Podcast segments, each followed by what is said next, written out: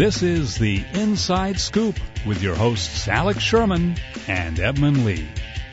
Welcome to the Inside Scoop. I'm Alex Sherman here with Edmund Lee. After a brief hiatus, we join you once again to talk about two big stories today. Uh, a little later, we'll get to Time Warner Cable and Comcast reaching an agreement on a merger. We'll talk about what it means from a customer service standpoint, what it could mean for consumers. But first today, want to talk about Netflix and Comcast reaching an agreement about transit, about internet quality, but not necessarily about net neutrality, and it's something that we want to get into. And joining us today, BTIG analysts Walt Piecyk, Rich Greenfield, uh, two experts on this subject. Thanks, guys, for joining us. Thanks for having us. Um, so, Rich or Walt, either one of you guys can sort of jump in here. What should people know about this, and what are some of the other media publications reporting on this getting wrong? Well, I think one of the biggest things to start out with is a lot of people are confusing the idea of interconnection and peering with net neutrality and calling this a so-called preferential deal between Comcast and Netflix. And the reality is peering and interconnection are kind of fundamental to how the internet and all content gets from place A to place B on the internet.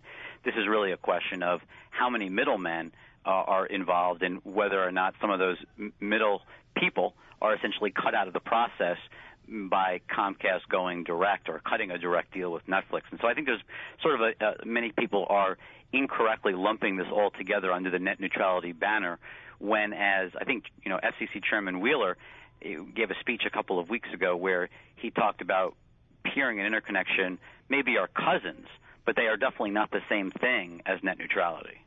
And I think what you're describing is sort of the, the backbone of the internet for years and years and years. The commercial internet have been managed and monitored and administered by a bunch of third-party companies that are they're, they're for-profit companies. They're not companies that have been doing it for free on their own. There have been these long-standing agreements and relationships between what we call tier one providers in terms of how they exchange uh, or, or, trade network is what is the term of art that's used. Um, and I think it seems to me, and correct me if I'm wrong, that Netflix is just sort of entering sort of an established marketplace here. Netflix does not have pipes that get from their offices in California to my home in New York. There are certainly things that have to occur in terms of relationships with third parties in order to get their House of Cards episode to my TV screen. And that hasn't changed. It's just a matter of how many different people are involved in between point A and point B. So why and should I think we? Some people, and I think some people also have this misperception that there were no payments being made before, and that these are new payments that are right. made. They get made to Comcast and I guess ultimately Verizon and, and uh, some of the other guys. Um, you know, they were making payments before. They're just shifting those payments from one company to another. So if all this is is a shifting of payments, and it's just a you know a, roughly a few million dollars, even if it's 25 to 50 million dollars, that's not a lot of money when we're talking about these companies. Why should we care about this? Well, I think start off with the fact that if you go back just to October, Reed Hastings and Netflix got onto a public earnings interview uh, discussion and said they believe that there was enough pressure on either side where nobody should have to pay everyone, basically settlement free or you know no payment peering, and interconnection was what they saw into the future. And so this is a pretty significant change, even if the dollars aren't large. It's certainly a big change from what they thought about the future. Because while the dollars are small today, the question that everyone is going to raise is what will those dollars look like in five years, ten years, et cetera.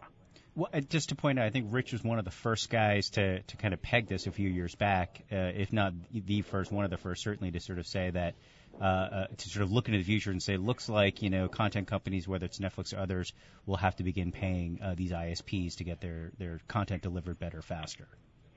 What made you see? What made you sort of make that claim? You know, what was a few years ago when you first talked about it? Well, I think it, it speaks to a tweet actually that Walt sent out last night. Why should asymmetric traffic be free? You know, if one side is sending more traffic than receiving, why should that be free to all parties. I mean, it doesn't make any sense if one side is sending a lot more data down into Comcast network than Comcast is sending out into the network. Why should that be settlement free? And it, it just always made sense to us as video, which is very, very heavy bandwidth, grows dramatically. And this is before we even get to 4K in the discussion we're now having.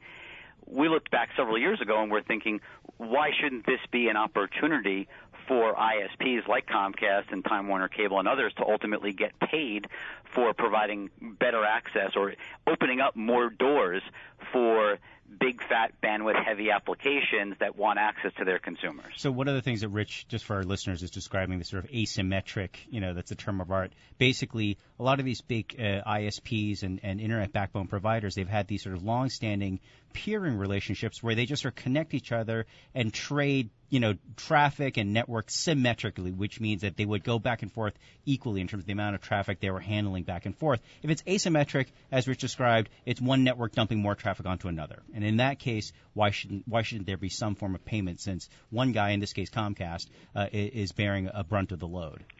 And one of the things you have to think about is, you know, and I think Walt can talk to this. Why is nobody talking about this in the wireless world yet? Walt, what do yeah, you think why, about that? Yeah, why isn't that? Well, net neutrality doesn't apply in certain these terms, and now we're getting more into access than, than the peering that, you guys referenced right there. And, and we all know that, you know, these data buckets, these shared buckets, are getting filled up as we use uh, more and more video. Um, so the issue that, that we're going to be facing now is is the wireless operators going to some of these app companies or content companies, Netflix or whoever, and saying, listen, if you want your customers to use your product for product more, why don't you have them foot a portion of the wireless bill? In fact, AT&T has already set up a, a, a process in order to do this sponsored data plans. Um, Verizon has talked about this many times in their conference calls before. Again, this is more on the access side. There's there's obviously a little bit more competition in wireless than there is on, on the broadband side, and and uh, there's a limited amount of capacity. So it's something that seems feasible and, and, and commercially acceptable to do. It's just a matter of getting one of these big guys to be the first one to do it. And I think Verizon has actually talked about having discussions with uh, with ESPN and Disney and, and, and trying to attract them to to doing such a thing where they would pay for uh, for the end user's uh, data bucket. So okay, so then what what does this mean for consumers? Whether it's going to be on this wireless front or, or, or sort of this uh, the agreement that Netflix finally uh, made with Comcast, are, are we just going to see higher bills for consumers on the data front going forward, whether it is wireless or or broadband uh, cable? Well, from a, a, a wired standpoint, first, I'll start off. You know, looking at a Comcast this should be great for consumers. I mean, look, Comcast clearly was not upgrading their pipes fast enough to accept all of the Netflix traffic, and it was kind of like a game of chicken. And Netflix effectively blinked because of the size of Comcast. And now Netflix, or sorry, Netflix subscribers who have Xfinity, meaning Comcast, are going to enjoy no increase to their Comcast bill, no increase to their Netflix bill, at least as of yet. They're going to enjoy a far better Netflix experience. So that's point one. That's great for uh, a, a Comcast Netflix subscriber. The other piece of this that I think is really interesting is I don't think Netflix agreed to this just because Comcast wanted them to. They've been asking for this for a long time. We believe Comcast also gave them access over the course of the next several months. We think you're going to start to see a Netflix app actually appear on Xfinity X1 set-top boxes, and so it's going to become a lot easier for you to have Netflix without having to buy a Roku, get an internet connected TV. Netflix will just appear within your existing Comcast service. That's very consumer friendly and I think speaks to your question of is this good for consumers? This is great for consumers.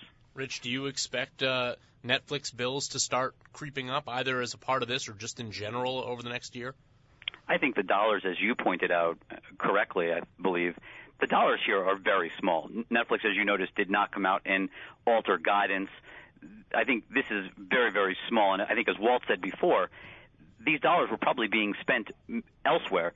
There's probably some minor increase in overall expenditures, but kind of a rounding error in the scheme of these companies at, at this point in time. I think Netflix over time is testing a whole bunch of different pricing plans as usage keeps going up. I think they are realizing they have pricing power.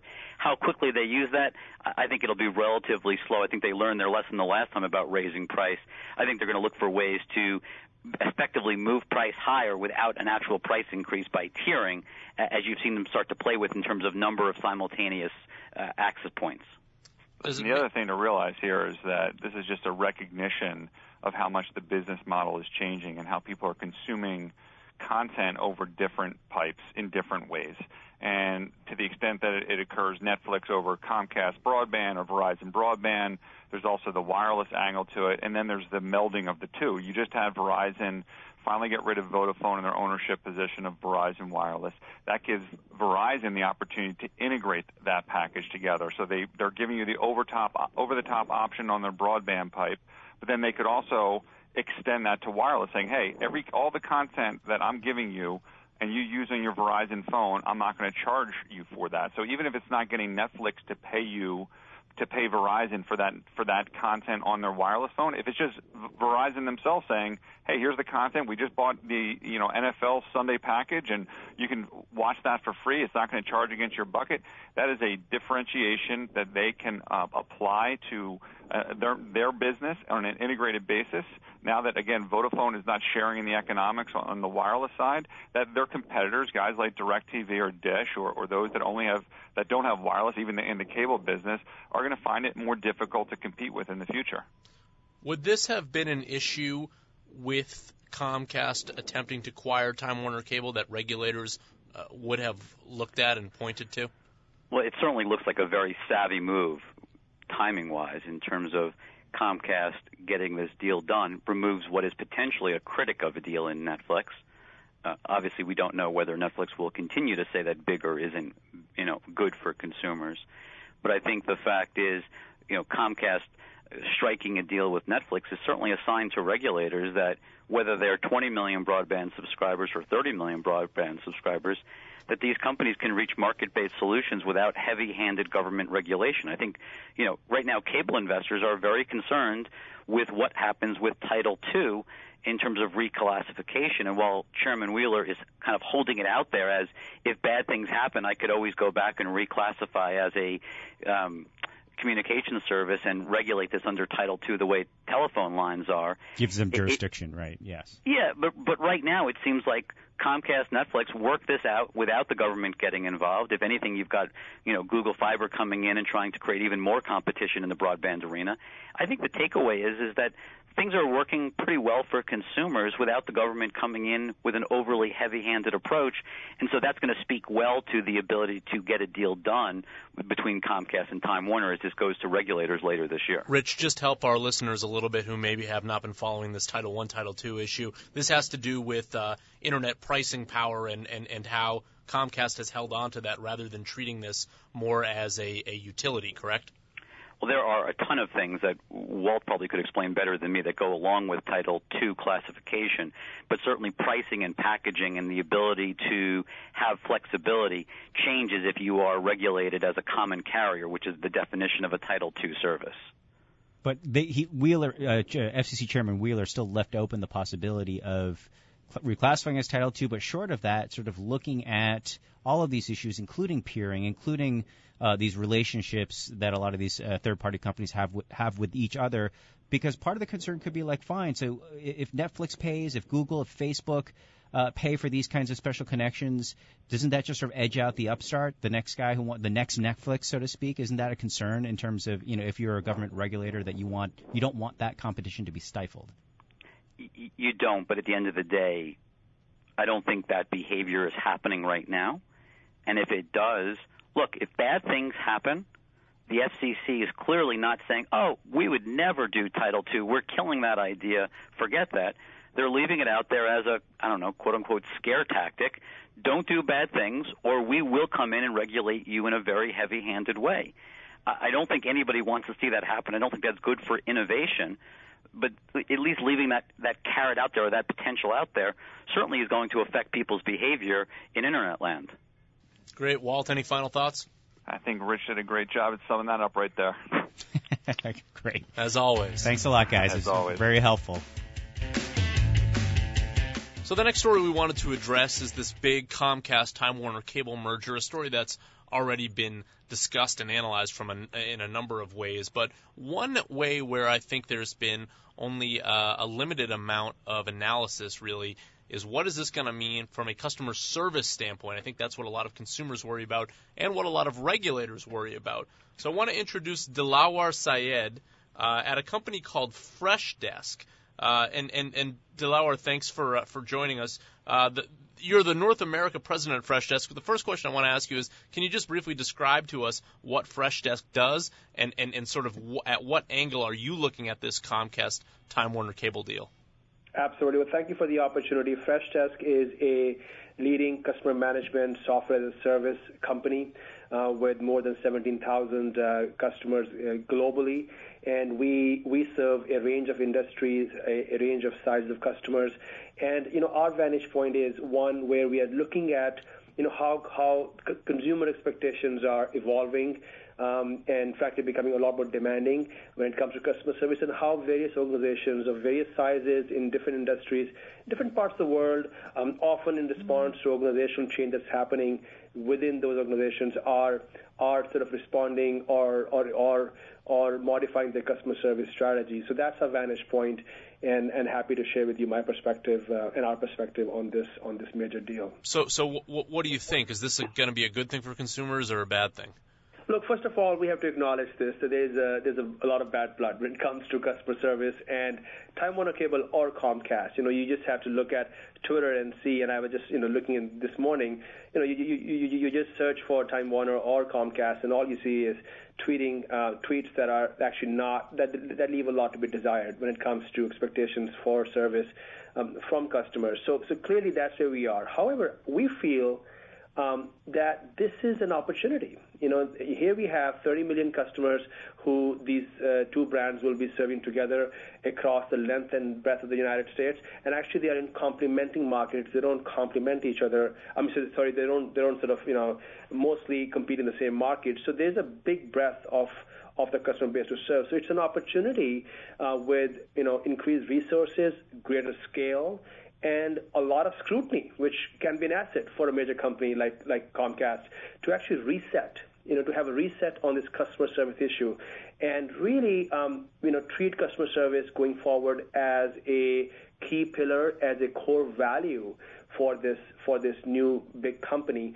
Um, you know, given where they are and given what the expectations are, and frankly, given what's happening, even with the news that broke out in the last you know two or three days with respect to Netflix having to pay Comcast, um, you know, for for for better access and and better viewing. So there is it is critical, it is an absolute imperative that Comcast ups the game when it comes to customer service and uses this opportunity as a reset to improve its service. So there's room for both Comcast Time and Time Warner Cable customer uh, customers to see better, right? Because they were pretty low to begin with. Is that is that sort of the starting point here for us?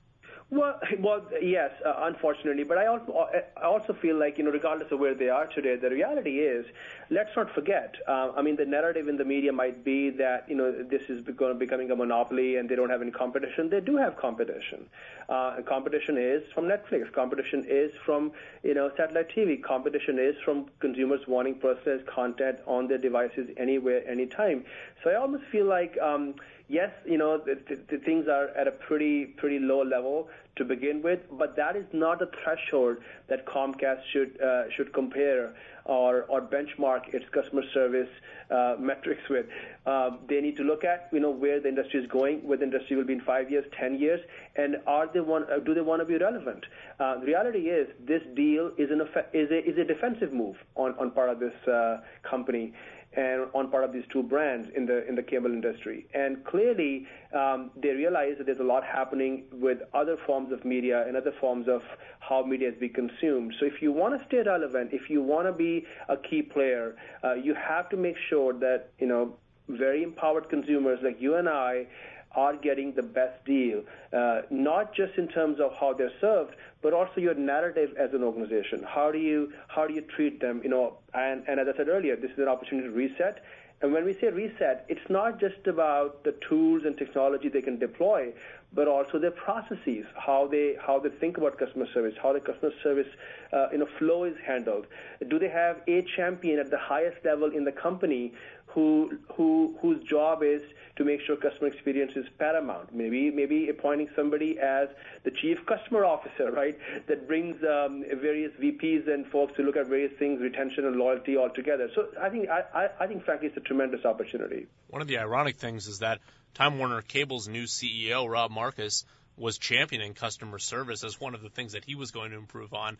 And now, if this merger goes through, he won't be running this company after all, so it'll fall back on uh, Comcast leaders. I'm wondering, uh, do you have any specific suggestions beyond hiring someone to control this where the cable industry can improve itself? How can they do this? Because obviously, even with the outside competition, cable has still struggled on customer service for years and years. Well, as I said earlier, you know, I think you could look at improving your process. You could also look at tools and technologies. You know, what, uh, maybe you can deploy, um, you know, frankly, better uh, software. Uh, uh, you know, Freshdesk is a great example. We, we, we see customers, you know, who have looked at new, um, you know, newer technologies that better respond to what's happening in the consumer world. I'll give an example. You know, just uh, looking at our own customer base, year over year, we see the role of social media has has increased multifold when it comes to how people are using social media to communicate, uh, you know, their, their their their complaints and reaching out to brands. You know, uh, the, the social media requests are, have doubled year over year, whereas phones have gone down by 15 percent. And and there are similar trends, you know, and this is happening across various industries. So you can't just look at, I mean, they, you know, Comcast can't just take their existing paradigm, their existing tools. They're going to have to look at what's happening in the in the industry, how the consumers are expecting to share the experiences, reach out to these um, you know brands through a variety of channels, and use this opportunity to revamp its infrastructure, its, its technologies when it comes to serving customers. So that's one very specific uh, you know suggestion I have, and I'm sure they're looking at that. And secondly, I would say beyond organization, you know, having a better narrative. You know, this needs to be this is this is also a branding issue. Um, you know, I'm in Silicon Valley, and if you look here, the Netflix uh, Comcast deal has had in the influencer community, you know, all up in arms about it. I mean, you you want to engage them, you want to make sure that you actually get ahead of the story and explain to folks the rationale for these things. So yes, some of this is certainly about customer service and technology and infrastructure. The other is it's about handling the PR, the narrative of service, and of course making sure that it's somebody responsible at the highest level to ensure the best in class customer service. Yeah, the narrative of service is something the cable companies haven't really held on to uh, in that's the past. Right, in fact, right. they've been pretty and, bad you know, about that. Um, right. Yeah. Again, I was just looking at Twitter, and, and somebody had tweeted a picture of of somebody standing in line at at a store again with, with, with a Comcast service and what, and frankly, a lot of uh, sentiment was being expressed that I'm, I, I, I can't share here word to word.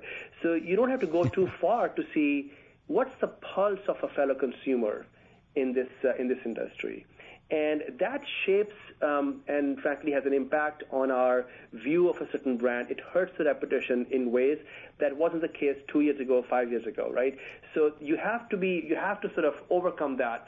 And, and you have to be very nimble and, frankly, adopt um, you know new strategies as, as as they move forward. So that sounds like uh, you're pretty bullish on this idea, and that uh, those cons- consumers out there that might be concerned about this, or even regulators that are looking at this deal, should see this as a positive for potential positive for customer service rather than something to worry about. I'm not sure, um, you know, if I'm, I am Alex Annette, I'm, I'm bullish, but I am positive that every time you spend $45 billion, you know, to Yeah, every other week, uh, right? go through a major transaction, and you are in a hyper competitive environment. I mean, that's where I disagree. The competition is there, and in a very fast evolving world, you know, I'm sure people are putting their heads together, and, and I'm sure they are going to look at all these things and say, what can we do better? There's plenty to do better given where they are today. So I'm positive. I am, I am bullish on the fact that the business rationale will dictate that this uh, defensive move actually becomes an offensive tactic in the long run. Okay, well, head of you know a chief if you if Time Warner Cable and Comcast or Comcast if you're listening, you know a, a point ahead of consumer service. I think that'll be a, a way for you to take advantage of this uh, uh, of you know pending merger and maybe even appease regulators and customers. Um, as I think I have some friends that would like yeah, that sure. role. We'll, actually, we'll have some, some Time Warner Cable customers, Right. and we jump right in there. a lot of candidates for that job. That's that's great. Uh, Dilawar, uh, fr- North America President at Fresh Desk. Thank you very much for joining us. Thank you for the opportunity. I appreciate it. You've been listening to the Inside Scoop, the Bloomberg Media Podcast.